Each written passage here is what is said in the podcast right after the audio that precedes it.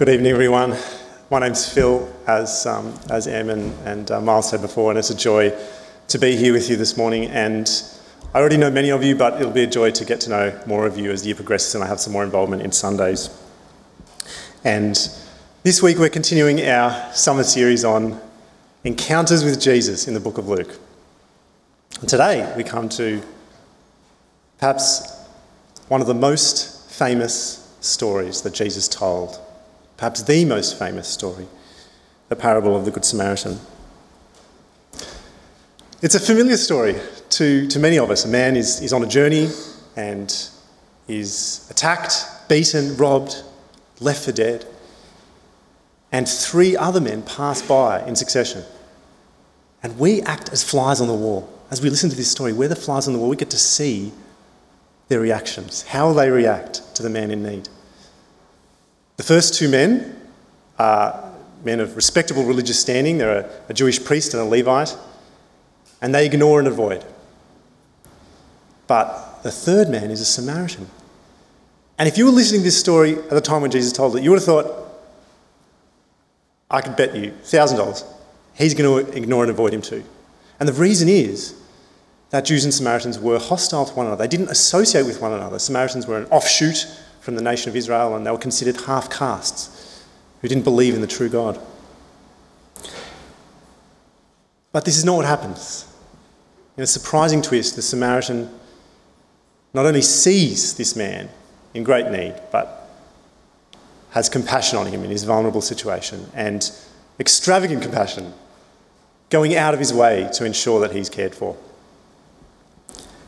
It's a beautiful story in, in many ways. But my wife Katie and I have been reflecting this week. We've kind of been racking our brains and thinking of all the kids' Bibles that we've come across. I think it's only in one of them that we've seen the story of the Good Samaritan. Almost every kid's Bible omits it. And I think, I suspect the reason for that is that the moral of the story can just seem to be be a good person. And what's distinctively Christian about that? Everyone believes that's a good thing, right? So, what's distinctively Christian about this parable that Jesus tells? What does it teach us about God? When we think of this story, I think we remember the story, but we forget the context. We forget that this is actually a discussion. This is a back and forth between Jesus and an expert in the law, a lawyer. So, to start with, let's have a look at that interaction to get our minds into what's happening. This is verse 25. On one occasion, an expert in the law stood up to test Jesus. Teacher, he asked, what must I do to inherit eternal life? What is written in the law? He replied. How do you read it? He answered, Love the Lord your God with all your heart, and with all your soul, and with all your strength, and with all your mind, and love your neighbour as yourself. You have answered correctly, Jesus replied. Do this, and you will live. What strikes me as I've been reading this passage is God's standard for eternal life is so high, isn't it? Loving God with all that we have and loving our neighbour as ourselves. God is the Almighty God of the universe and worthy of all of our love and devotion. He knows whether His creatures have loved Him and have loved their neighbour, and He decides who to receive into eternal life. God has high standards. And I wonder how this high standard makes you feel. Perhaps it makes you feel a bit deflated. I know what I've done wrong. I've failed.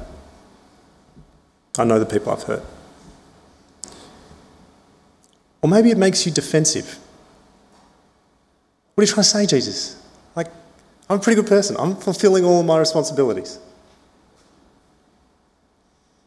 Well, how did it make the lawyer feel? What was the lawyer's reaction to this? After all, he's got, he's got quite a high opinion of himself. Did you notice the reason why he comes to Jesus in the first place and asks this question about eternal life? It wasn't to learn. He's not there to learn about eternal life. Verse 25. He's there to test him. I think we all know this, this scenario, don't we? I mean, many of you are school students or uni students. You know what happens. Someone puts up their hand and asks the question. Everyone else goes, That's not a question. He's just showing off. She's just showing off. Or just trying to embarrass the teacher. We know that scenario. That's what the lawyer's doing. He's got a high opinion of himself. So look at how he responds to Jesus' command do this and you will live. This is verse 29. But he wanted to justify himself. So he asked Jesus, And who is my neighbour? He actually gets defensive. He wants to justify himself, show that he is in the right. He wants to show that he's fulfilling all of his obligations. So when he says, Who is my neighbour?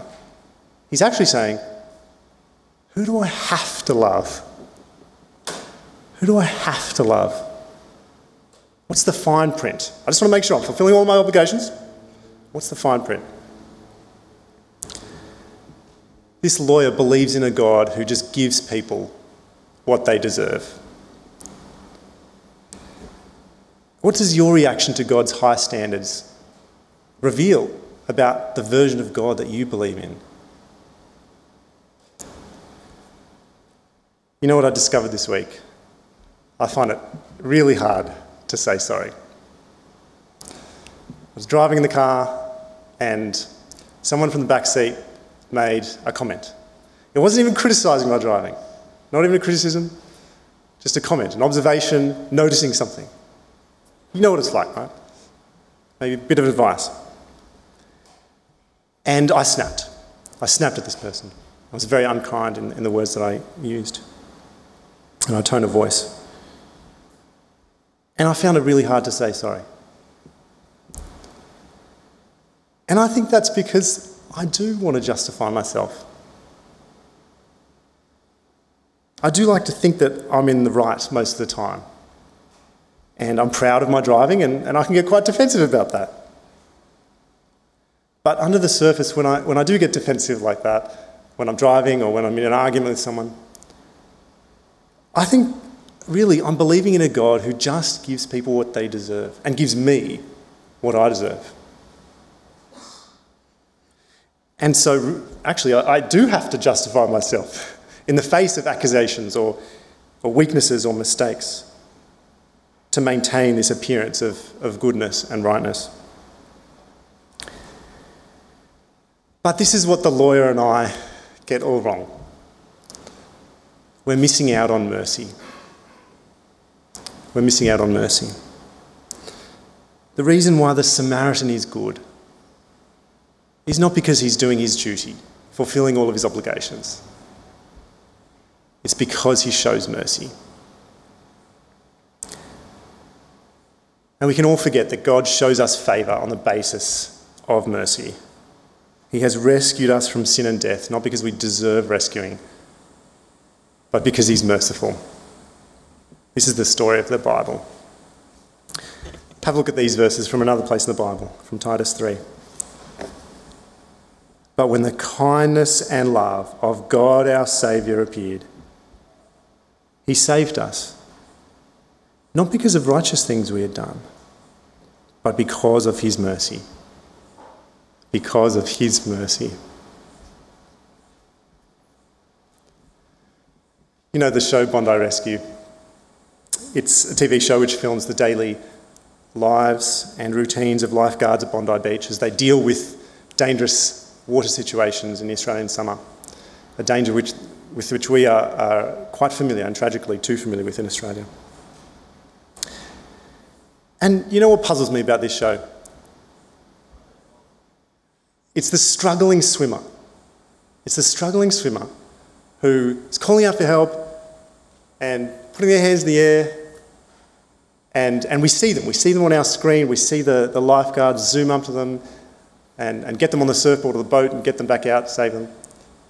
And then they get to the beach, and you know the camera crew's following them, and, um, and they, they get interviewed and they say, Oh no, I was fine. I was fine. I don't know what all the fuss is about. And then some of them, you know, five minutes later, they're back in the water in the exact same spot. You think, what are you doing? We saw you. we saw you floundering for help and, and waving your arms around. We saw you get rescued. You're on TV.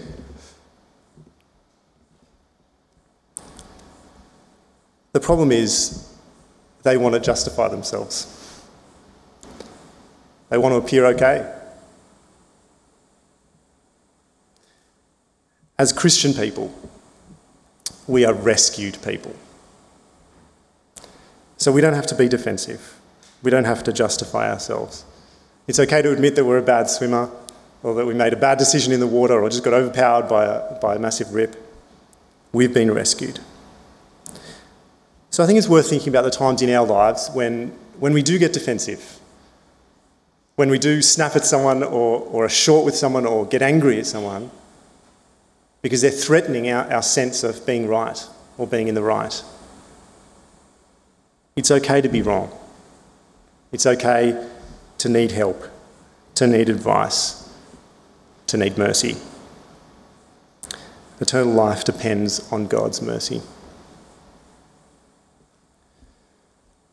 But of course, we can't escape the force of Jesus' words at the end of this passage, can we? Have a look at it. Verse 37. Jesus told him, Go and do likewise. Encountering Jesus in, in the book of Luke shows us that God is a God of mercy, and that is the reason why we are called to show mercy to, shown mercy we are to show mercy. Have a look at this passage. This is what Jesus said. This is from Luke 6, just a couple of chapters before in, in Luke. This is what Jesus said just before he resolutely set out towards Jerusalem, where he knew he was going to die for the sake of people who are hostile to him, like us. This is what he said. But love your enemies, do good to them and lend to them without expecting to get anything back. Then your reward will be great and you'll be children of the Most High because He is kind to the ungrateful and wicked. Be merciful, just as your Father is merciful. For Jesus, there is such a close relationship between receiving mercy and giving mercy, being forgiven and forgiving, being loved and loving. While we were still hostile to God, He sent His Son Jesus to be a neighbour to us. He saw us in need and gave up everything, showing us extravagant compassion as His enemies, so that we might be rescued from sin and death. This is good news for those of us who are deflated about God's high standard and who know that they've failed. And it's good news for those of us who are defensive, who like to be in the right all the time and don't like to admit our mistakes. We are shown mercy, and so we are to show mercy to others. And because He loved us while we were enemies, we are to love even our enemies too. The Jew and the Samaritan, they were culturally and religiously very antagonistic to one another. They would not have associated with one another under any circumstances. But God's people are to love even their enemies and those who are different. It doesn't matter whether the person who has need is older or younger, has more or less money than you, has the same or, or different political views, has the same or different religious views, or will be able to return the favour and give you something back or not.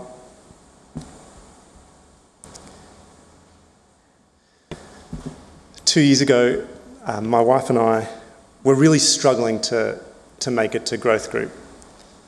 Uh, we just had a, a young baby, our first uh, child. We were tired, life was hectic, um, and we really needed spiritual encouragement. And we couldn't go to growth group together um, unless, you know, someone else looked after the kids. So a young guy from 6 p.m., one, someone who's in this room, in his first year out of school, volunteered to babysit our kids, or babysit our, our one kid at the time, every Tuesday night for a full year. And this enabled us to go to growth group together and enabled us to grow in our marriage and to receive spiritual encouragement. He didn't necessarily have any experience doing that. Um, we were older than him, we were at a very different life stage to him, but he saw our need and he had mercy on us. I have distinct memories of him, uh, you know, cuddling our, our, kid and joining in on, on family prayers at the end of the day. And, and um, you know, we'd come home and say, Oh, how was it? And he'd say, Oh, you know, just a little bit unsettled. And, oh, yeah, he was holding the baby for 45 minutes uh, while we were out. I praise God for him because he demonstrated God's kindness to us when we needed it. He was a neighbour to us, he embodied God's mercy to us. So, who can we be a neighbour to? Who is in need in front of our very eyes? Maybe there's a need that we're blind to, or a person that we're blind to because they're different to us. I think as busy people with phones and also with headphones, one of the massive barriers for us in being like the Good Samaritan is not being present in the moment. Jim Elliot wrote this Wherever you are, be all there. Wherever you are, be all there. His idea was that God has placed us somewhere. And wherever we are, God has placed us there, and there is need, and we have opportunities to love our neighbour. Are we all there? The Samaritan was. He was all there. He saw the need, he acknowledged it, and his heart was ready to interact with even his enemy in love. What could it look like for us to show mercy? It could well be on the street. As you walk past somebody who's in obvious need, or someone begging on the street, and interacting with them in love and asking what the need is. It could be engaging charitably with someone on social media who has radically different opinions to you. It could be going out of your way to befriend the lonely person, to bring them into your group of friends. Could be responding to harsh words from a family member with gentleness and kindness. It could be sponsoring a compassion child on the other side of the world. There is need all around us. And as people who have been shown great mercy in the Lord Jesus, so we are to show mercy too. Amen.